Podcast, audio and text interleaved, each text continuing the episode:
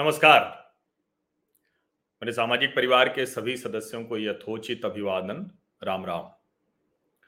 उत्तर प्रदेश में जो निशंस, अमानवीय, बर्बर हत्याकांड हुए हैं, उस मामले में केंद्रीय गृह राज्य मंत्री अजय मिश्रा टेनी के बेटे आशीष मिश्रा से आखिरकार आज पूछताछ हो रही है।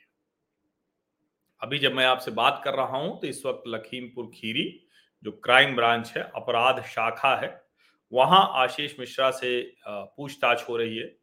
और आशीष मिश्रा को कल ही आना था। पूछताछ कल होनी थी, यानी जो बीत गया कल। लेकिन सुबह से जो जाँच अधिकारी थे, वो इंतज़ार करते रहे और आशीष मिश्रा नहीं आया।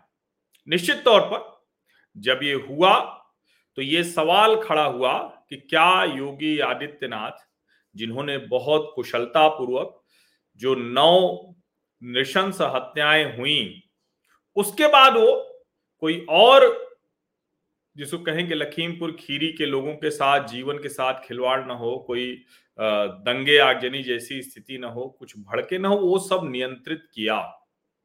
ये बहुत बड़ी चीज़ है। लेकिन दुर्भाग्य से कई बार हम जो ऑप्टिक्स होता है पॉलिटिकल दबाव होता है, उसमें फंस जाते हैं।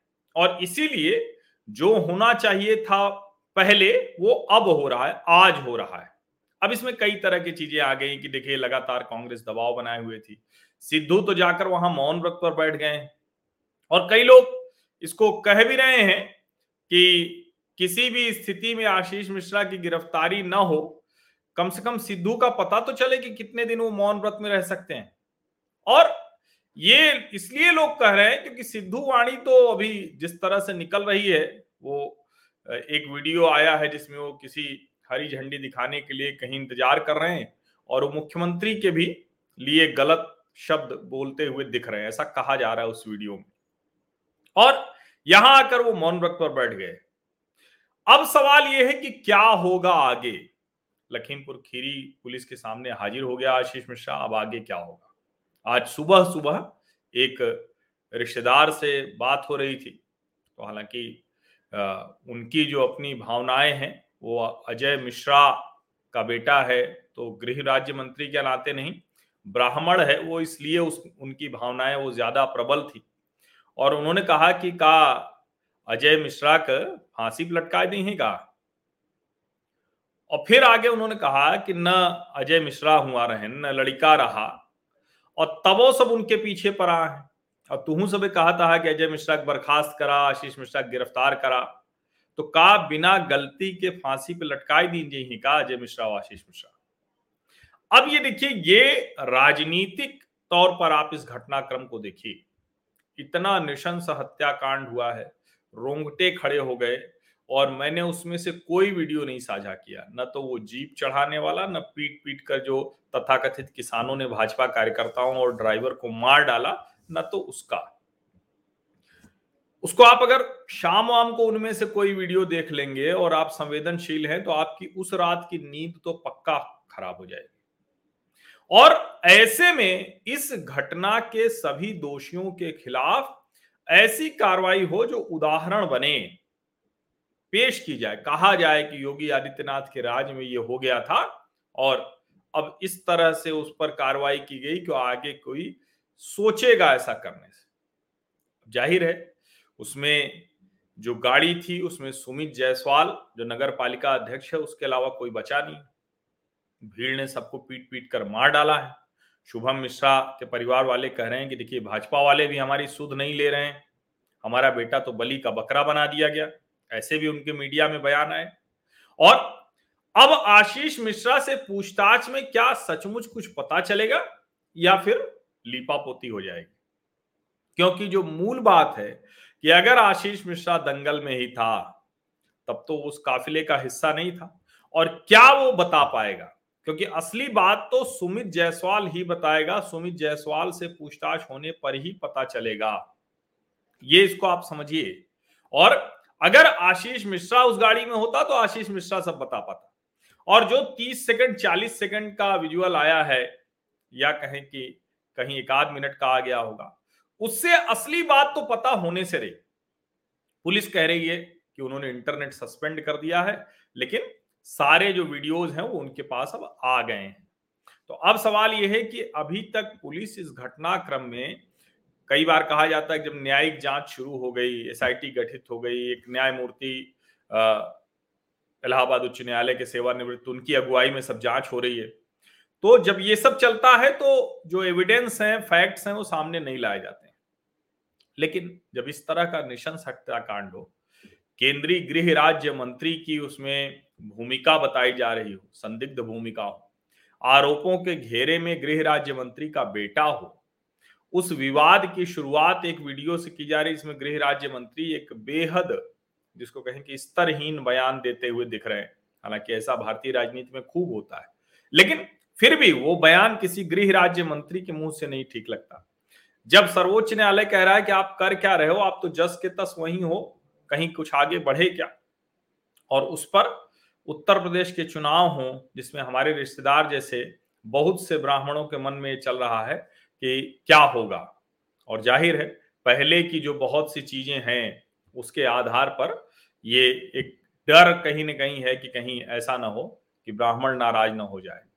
लेकिन देखिए मैं एक बात कहता हूँ और इसको मैं बहुत दावे के साथ कह सकता हूँ क्योंकि आ, मतलब चूँकि ब्राह्मण होने के नाते और इर्द गिर्द सब वही लोग हैं तो सबसे बात करने के बाद देखिए वो अच्छी कानून व्यवस्था वर्रा विकास दुबे की हत्या के बाद कुछ माहौल बदलता बहुत कोशिश की गई। जिन जितिन प्रसाद को आपने लिया, वो भी तो वही ब्राह्मण ब्राह्मण चिल्ला रहे थे। इतनी घटिया, इतनी खराब राजनीति की उन्होंने। उनको आपने मंत्री बना दिया ब्राह्मण के नाम पे। लेकिन आपको करना ही था तो आपकी पार्टी में बहुत से ब्राह्मण नेता थे, अच्छे नेता थे। तो दरअसल ये जो मूल बात है, क्या वो होगा क्या? क्योंकि ये जो हाजिरी हुई है पुलिस के सामने, ये बहुत स्पष्ट है कि जो अजय मिश्रा टेनी ने कल कहा, कई टीवी चैनलों पर उन्होंने फोनो दिया और उसमें कहा कि देखिए, बेटा हमारा बीमार हो गया, कल जो है वो जाएगा। अब ये सब कहते हैं तो बड़ा अजीब लगता है लगता है कि सरकार का दबाव है। गृह राज्य मंत्री का बेटा है तो बीमार हो गया तो जाँच में नहीं जाएगा। सामान्य व्यक्ति का बेटा होता और उसके खिलाफ 302 की धारा लगती तो क्या वो नहीं जाता क्या? पुलिस टांग ले जाती उसको। तो वो जो लोग कह रहे थे वो भी पूरी तरह से फंस गए हैं। जो कह रहे थे ना कि नेपाल भाग गया, चूँकि अजय मिश्रा का पुराना इतिहास रहा है और नेपाल में तस्करी करते थे, जो जो भी लोग बोल रहे थे, उनके मुँह पर भी करारा तमाचा लगा है। ये, वो न तो नेपाल भागा था, न कोई ऐसी मतलब ये भी नहीं हुआ। और इसीलिए कहा जा रहा है कि आखिर क्या आगे इस घटना में जो सच है वो सामने आएगा क्या? हरिओम मिश्रा को पीट पीट कर मार डाला गया। शुभम मिश्रा को पीट पीट कर मार डाला गया, सुमित जायसवाल भाग गया। एक सुमित जायसवाल है जिससे पूछताछ ठीक से होनी चाहिए, जिससे इस घटनाक्रम का पूरा पता चलेगा। कि आखिर कौन सा वो क्षण था जब ड्राइवर को अचानक सूझी कि वो लोगों पर चढ़ा दे गाड़ी? और मैं फिर से कह रहा हूँ, मुझे अभी भी ये यकीन नहीं होता है, कतई नहीं होता है कि कोई भी इतनी बड़ी भीड़ में गाड़ी चढ़ाकर भाग कर चला जाएगा, चाहे सौ गाड़ियों का काफिला हो अगर हज़ार, दो हज़ार लोग चले जा रहे हैं तो किसी की हिम्मत नहीं, क्योंकि गाड़ी चढ़ा के भाग नहीं सकता है।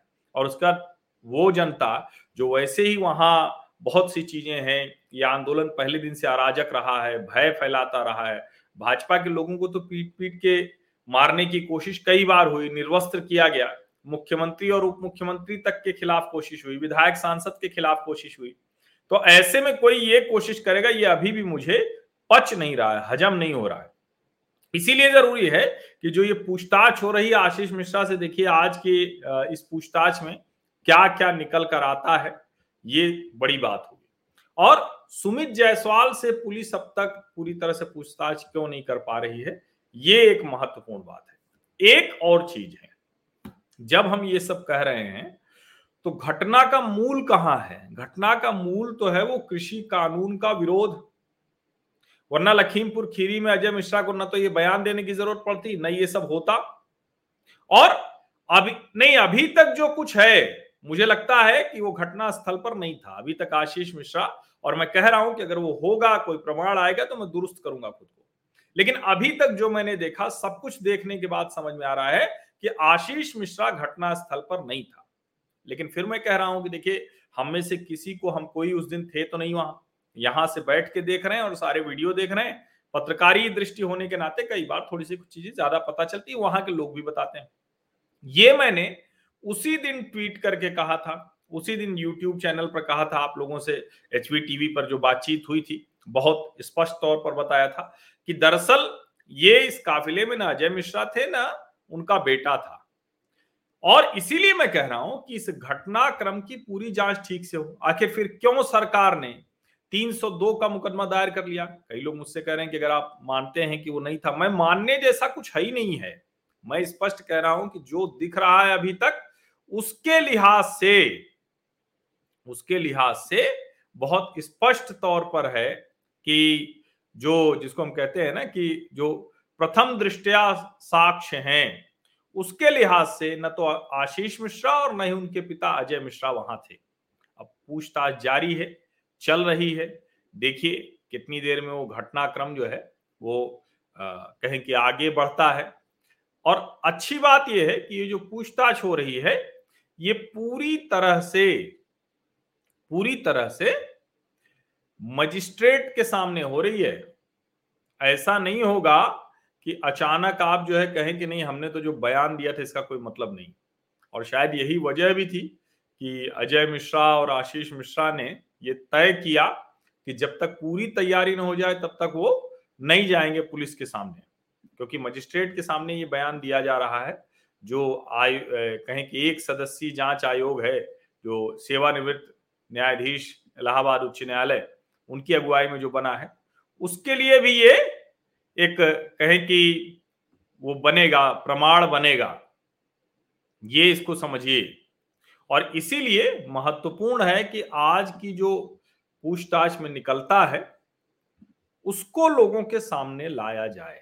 ये बड़ा महत्वपूर्ण है, ये जिस तरह से चीज़ें चल रही हैं, उसमें ये बेहद महत्वपूर्ण है कि ये लोगों को पता चले। और देखिए, इसमें एक चीज़ और देखिए, जब हम ये सारी बात कह रहे हैं तो इसमें एक बड़ी महत्वपूर्ण सी बात आप देखिए कि अभी भी जो किसान कैसे वहाँ इतने इकट्ठा हो गए? आखिर लोग कह रहे हैं कि जो बयान दिया, उसकी वजह से इकट्ठा हो गए। तो बयान देने की वजह से अगर इकट्ठा हो गए तो भाई कौन लोग थे इकट्ठा करने वाले? किन लोगों ने इतने लोगों का जमावड़ा वहाँ किया? अब ये सब सवाल क्या है ना कि जो सही सवाल होते हैं, वो ऐसे परिदृश्य से गायब हो जाते हैं कि उस पर आप बात ही नहीं कर पाते हैं। भाई, असली सवाल क्या है? असली सवाल तो यही है ना कि आखिर इतना बड़ा जमावड़ा वहाँ क्यों हुआ? और मान लिया कि जब जिसको कहें कि अजय मिश्रा का वो बयान जो छोटी सी दो मिनट की वीडियो क्लिप चल रही है, उसके आधार पर बहुत गुस्से में आ गए थे सब। तो भाई फिर ये बहराइच वाले, ये पीलीभीत वाले, ये दूसरी जगह के लोग वहाँ क्यों थे? उत्तराखंड से लोग क्यों गए थे? उधम सिंह नगर, रुद्रपुर से। पंजाब से लोग क्यों आए थे? ये ये सब सवाल भी तो है ना। इन सवालों का जवाब क्यों नहीं खोजा जा रहा है? और जो तराई में बार बार कहा जा रहा है कि जो खालिस्तानी भावनाएँ भड़काई जा रही हैं, जो झाला में रहने वाले जो सिख किसान हैं, उनमें एक वर्ग है जो इस तरह की बातें कर रहा है, उनके बारे में कौन पता करेगा? और इंटेलिजेंस एजेंसीज क्या कर रही थी? खुफिया एजेंसीज को क्यों नहीं पता चला? ये सारे के सारे सवाल पूछे जाने चाहिए। क्योंकि अगर आप आधे अधूरे सवाल पूछेंगे तो आप यकीन मानिए कि आप उसका जवाब हासिल नहीं कर पाएँगे। अगर आपको जवाब चाहिए तो सवाल सही पूछना पड़ेगा। और पत्रकारिता में ये कहा भी जाता है, बहुत स्पष्ट तौर पर कहा जाता है कि अगर आपको सही सवाल, सही जवाब चाहिए तो सही सवाल पूछना सीखिए। वो सही सवाल क्या है? वो सही सवाल ये है कि आखिर ये सब क्यों हुआ? जो गाड़ी चढ़ी क्या उसके पहले का कोई घटनाक्रम है जिसको हम लोग नहीं पकड़ पा रहे हैं? ये मैं फिर से दोहरा रहा हूँ कि क्या कोई ऐसा घटनाक्रम है जिसको हम लोग नहीं पकड़ पा रहे हैं? क्योंकि ऐसे तो अचानक नहीं हो सकता ना कि कोई भी, कितना भी बड़ा तीरंदाज हो, और मैं बार बार कहता हूँ कि किसी की हिम्मत नहीं है, कितना भी बड़ा गुंडा, बाहुबली कुछ भी हो, किसी की हिम्मत नहीं कि भीड़ के ऊपर वो चढ़ा दे। ये हिम्मत का काम नहीं है। इसको आप समझिए। लेकिन चूँकि ये घटनाक्रम हुआ है, जीप से लोगों की जान गई है चढ़ने से तो क्या वो जो घटनाक्रम है, वो पूरी तरह से सामने आने वाला है या नहीं आने वाला है? ये महत्वपूर्ण बात है, इसका पता लगाना ज़रूरी है। फिर वो कौन कौन से लोग थे जिन्होंने ये जमावड़ा कराया? और एक महत्वपूर्ण सवाल जिसको मैं बार बार पूछ रहा हूँ, भाई, जो आशीष मिश्रा की बात तो की जा रही है, लेकिन जो टिकैत, राकेश टिकैत, अचानक वो सब कुछ छोड़कर और उन्होंने समझौता करा दिया। भाई क्यों समझौता करा दिया? अगर इतना नृशंस हत्याकांड हुआ, जिसमें कोई भी, जिसको कहते हैं ना कि एकदम से कोई गलती नहीं है, किसान तो शांति प्रिय थे, चले जा रहे थे अब देखिए ये सब सवाल पूछते लोग डरते आपको किसी जगह किसी पक्ष का होगा वो कोई सवाल पूछता हुआ नहीं दिखेगा। अभी देखिए सब कुछ खांचों में बटा हुआ है। मैं बार बार कहता हूँ मेरे ऊपर भी आरोप लगता है। जब मैंने कल कहा कि आ, किसी भी स्थिति में आशीष मिश्रा को पूछताछ होनी चाहिए और अगर साक्ष्य है तो गिरफ्तारी होनी चाहिए। भाई अगर आपको लग रहा है कुछ नहीं है तो योगी जी जो कह रहे हैं ना कि भाई हम दबाव में नहीं काम करेंगे। और देखिए, मैं तो मैं भी उसका पक्षधर हूँ कि ये जो फर्जी ड्रामा करने जैसे सिद्धू जैसे लोग गए हैं, मौन व्रत वाले, इनका मौन व्रत थोड़ा चलने दीजिए। देखें तो ये बिना बोले कितने दिन ये व्यक्ति रह सकता है। क्योंकि ऐसे संवेदनशील समय में ये जिसको कहा जा रहा है, और इसीलिए मैं कह रहा हूँ कि सरकार को कई जवाब दें, ये भी संभव नहीं है। कि आप ये सारी घट, सारे घटनाक्रम पे कह दें कि नहीं नहीं, हमको सब पता है। अब ये तो संभव नहीं है, हम तो बहुत बात कर रहे हैं लोगों से, लेकिन कोई बहुत श्योर नहीं, पक्का नहीं। हाँ जिन लोगों ने, वहीं के जो लोग हैं, जो उन्होंने जो दो तीन बातें बताई, वो मैंने आपको सबसे पहले बताया था। और किसी यूट्यूब चैनल छोड़िए, ये एच टीवी पर ही आपको देखने मिला। लेकिन किसी जो मुख्य धारा के चैनल है, वहाँ भी ये नहीं आई खबर। मैंने बहुत स्पष्ट तौर पर बताया कि न तो अजय मिश्रा के वहाँ होने की बात है, न आशीष मिश्रा के होने की बात है। अब वहीं के कुछ एक लोग और बता रहे हैं कि ये तो अजय मिश्रा टेनी ने बाकायदा अपने लोगों को रोका, बचाया, वरना तो शायद वहाँ आमने सामने का खूनी संघर्ष हो जाता। अच्छा यहाँ ये भी समझिए कि ये लोग तो बाहर से आए हुए थे ना। ये जो जमावड़ा बड़ा हुआ, इसमें बड़ा जमावड़ा तो बाहर वालों का था। लेकिन अजय मिश्रा तो वहीं से जो कहते हैं ना कि एक विधायक के तौर पर पहले, फिर दो दो बार सांसद और अब तो गृह राज्य मंत्री। तो उनका तो इतना प्रभाव उस क्षेत्र में है। हम मान ले, चलिए सब मान लिया, गुंडा, बदमाश, बाहुबली, आप जो कहते हैं, हालाँकि ऐसी कोई बाहुबली की छवि अजय मिश्रा की नहीं है, गृह राज्य मंत्री होने के पहले ऐसे चर्चे कभी नहीं सुनाई दी। लेकिन अगर ये सब हम मान भी लें तो भाई ये जो जमावड़ा हुआ है तो बाहर से आए थे। उनके तो अपने लोग हर गाँव में रहे होंगे। और उनके आसपास के एक सज्जन ने मुझे, जो मेरे सामाजिक परिवार के सदस्य हैं, मुझे कहा कि आप कल्पना कीजिए, आप लोग सब दोषी ठहरा रहे हैं अजय मिश्रा और उनके बेटे को। लेकिन सोचिए कि आसपास उस सड़क के किनारे किनारे के जो दसियों गाँव हैं, वो सब अजय मिश्रा के बहुत समर्थक गाँव हैं। अगर वो लोग निकल पड़े होते तो क्या होता? अब ये सब चीज़ें ऐसी हैं कि जो मैंने लिखा है ना कि और लखीमपुर खीरी पुलिस के सामने हाजिर हो गया, आशीष मिश्रा अब आगे। तो ये आगे वाला सवाल, इसका जवाब जानना बहुत ज़रूरी है। और दूसरा, सर्वोच्च न्यायालय भी देखिए क्या काम कर रहा है। इतना गुस्से में, इतना सब कुछ न्यायाधीश महोदय लोग बोलते हैं और उसके बाद क्या कहते हैं? अब 20 अक्टूबर को करेंगे सुनवाई। क्यों भैया? जब आपको लग रहा है कि इतना गड़बड़ हो रहा है, सरकार भी गड़बड़ कर सकती है, लोग भी गड़बड़ कर सकते हैं। और आप तो कहते थक गए, बड़ा संवेदनशीलता से उस दिन बोले थे। तो जब हम अब आगे पूछ रहे हैं ना तो इतना भर नहीं है, इतना भर नहीं है कि ये आशीष मिश्रा की पूछताछ हुई क्या, सुमित जायसवाल की पूछताछ हुई क्या? भाई हरिओम मिश्रा, शुभम मिश्रा, रमन कश्यप, सारे लोगों की जो हत्या हुई है पीट पीट कर उन दोषियों को उनका तो कुछ अता पता ही नहीं है। इन्होंने तो गाड़ी चढ़ाई तो सुमित जायसवाल को छोड़कर, अब वो गाड़ी किस स्थिति में चढ़ी, उनके ऊपर हमला हुआ, वो पीछे से दौड़ाए गए थे, भाग रहे थे, या क्या स्थिति थी? लेकिन हम मान लेते हैं, चलिए उनकी गलती थी। तो जिन लोगों की गलती थी, उसमें से तीन के तो पीट पीट कर मार दिया गया। उसमें से लोगों को पीट पीट कर मार दिया गया। एक सुमित जायसवाल बचा है, ठीक है, उसके ऊपर आप जो जो भी मामला दर्ज करना हो करिए। लेकिन जो है नहीं, उसको आप गिरफ़्तार कर रहे हैं, उसके ऊपर तीन सौ दो का मामला दर्ज कर लिया है। अब जो लोग मारे गए, चलिए, वो सब हत्यारे थे मान लिया कि वो जीप में थे तो उनके ऊपर आप हत्या का मुकदमा दर्ज करेंगे। लेकिन ये तालिबानी शासन तो है नहीं। ये तो भारत में संविधान का राज है, लोकतंत्र से सब चुना जाता है, सब कुछ चलता है। तो फिर बिल्कुल कहते हैं ना कि ये बहुत स्पष्ट, देखिए एक और ये आ रहा है कि अगर दंगल चल रहा है तो वहाँ कौन होता है? सब ताकतवर लोग होते हैं, आमने सामने होते तो हज़ार लोग मरते ये भी एक बात आप समझिए। वहाँ जो दंगल चल रहा था, जो लोग बता रहे हैं, अब मैं कह रहा हूँ कि ये सारी घटनाएँ, यानी ये सब आनी चाहिए सीधे ऑफिशियल सोर्सेस से। अलग अलग जो बातचीत आ रही है, हम लोगों को भी बहुत कुछ पता चल रहा है, लेकिन ऑफिशियल ऑफिशियल सोर्सेस से नहीं, ऑफिशियल तौर पर आए। वो आए कि हाँ ये हो गया है। इसको आप समझिए। और इसीलिए मैं कह रहा हूँ कि आखिर वो जो लोग मरे, जो भाजपा कार्यकर्ता मर गया और ड्राइवर का तो जो वीडियो आया है, उसके बाद कुछ बचा है क्या? मरते हुए आदमी झूठ बोलेगा। उसको पीट पीट के मार डाला है।